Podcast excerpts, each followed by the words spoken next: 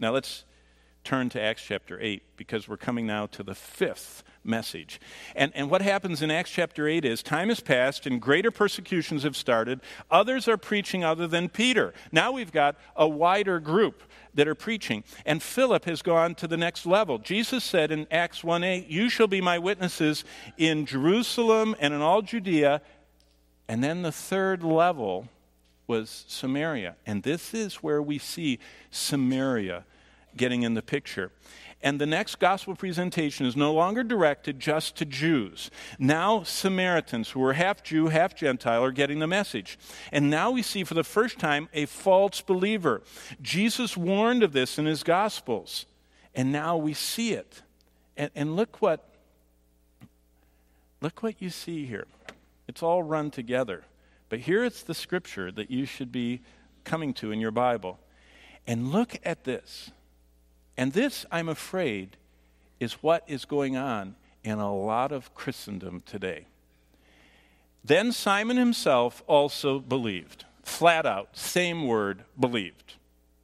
The same thing as Acts 16:31, believe on the Lord Jesus Christ. Simon believed. You know what would have happened? It would have gone out as a praise report. Simon got saved. Uh-huh. And guess what? Boy, he was really into this after he believed and responded to the gospel message, he was baptized.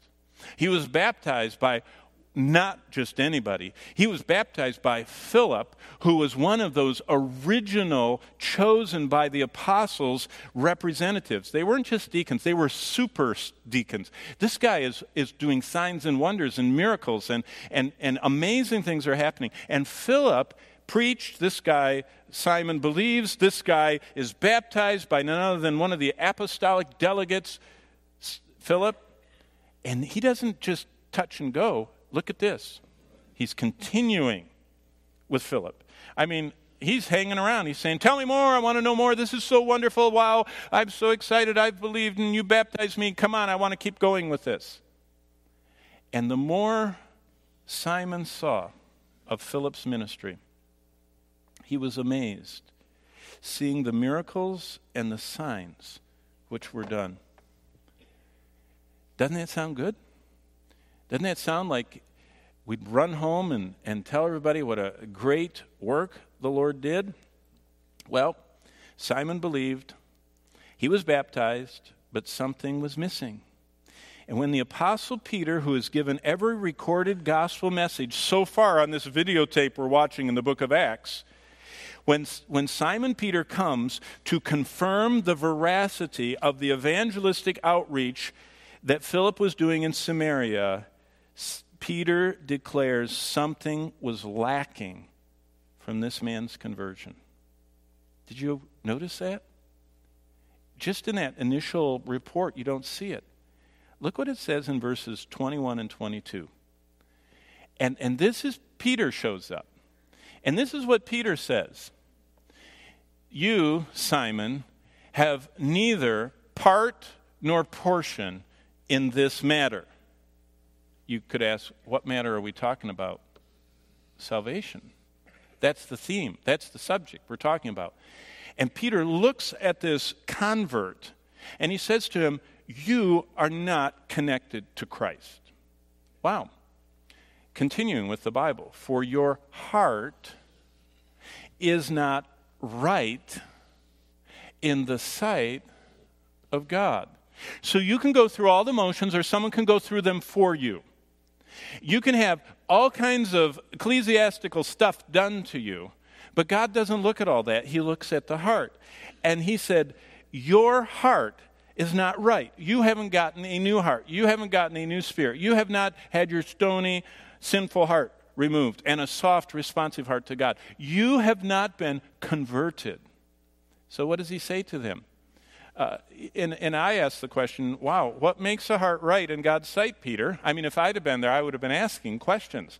You know, I know you probably shouldn't talk when Peter was doing all this, but, but that's what I think. So, so stick with it.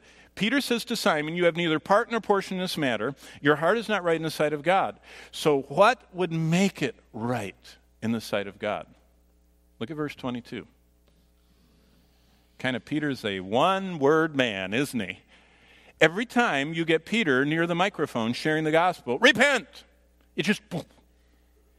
repent of this your wickedness, the personal See, that's part of salvation is me confessing, agreeing with God. I'm a sinner. I am lost. I am hopeless. I can't save myself.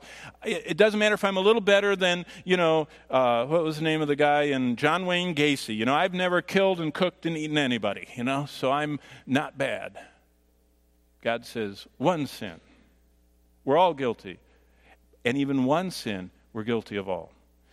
One sin infects us so deeply and we're all infected, we're all sinners. So we have to repent of our wickedness and pray God if perhaps the thought of your heart may be forgiven you.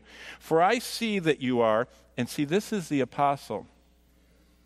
The apostles were guarding over the, the birth of the church and its spread.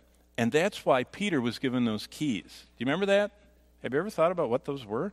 Jesus said, I give to you, Peter, these keys. And Peter used them, by the way, three times. He used them to present for the very first time the gospel to the Jews. Then he used them to present for the very first time, right here, the gospel to the Samaritans and confirm who was really saved. And then he used it to present the gospel for the very first time to the Gentiles. So Jews, half Jews, half Gentiles, Samaritans, and pagan Gentiles. Peter was the initiator. He opened the door, as it were, of the gospel. And he said, You are not saved. You are poisoned by bitterness, and you are bound by iniquity. Remember, if you've never been saved from sin, you've never been saved from hell. You've never received salvation if you're poisoned and bound because you haven't repented, even if you believed and got baptized. That's a very sobering message.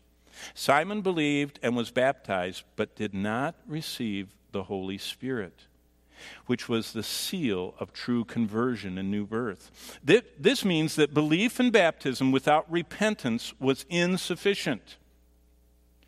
He never repented of his sin, Simon didn't, so he was never saved. Salvation, again, is stated by Peter to involve a turning from sin, which is called repentance, which leads to conversion, which is that total change of direction. And this guy didn't have it. And so Peter said, You're not saved. So if we were to summarize five gospel presentations, this fifth one, here's what, here's what Peter says. You got to make sure they've really repented. Now, I, I talked to someone recently. It was fascinating to talk to them. They said, You know what?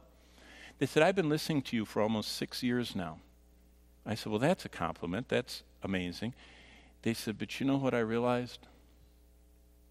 I raised my children that just believe in Jesus and you'll be okay. And my children are now, this person told me, in drugs, in alcohol, leaving their husbands and wives for other people's husbands and wives, in prison, and they went on and on and on and on. And they said, You know what struck me the other day when I was listening to you? That my children never repented. They just thought Jesus was kind of a nice idea when they were a little kid. And they never realized that they had to turn from the way they were born selfish, lying, sinful, lustful, murderous, angry people and cry out to the one that could change their heart. They said, Yeah, I led them in praying to Jesus, but I never explained to them as they were growing up what that meant. And this person said to me, This has changed how I look at my kids. Instead of thinking, Oh, they're far from the Lord, I think they don't know the Lord. And I am begging God to convict them of their sins so that they will, by God's power, be turned away from their iniquities and be saved from their sins and experience God's forgiveness. That's how the Bible describes salvation. The people aren't perfect and they still struggle. We all do. But at the core of our being, we're different.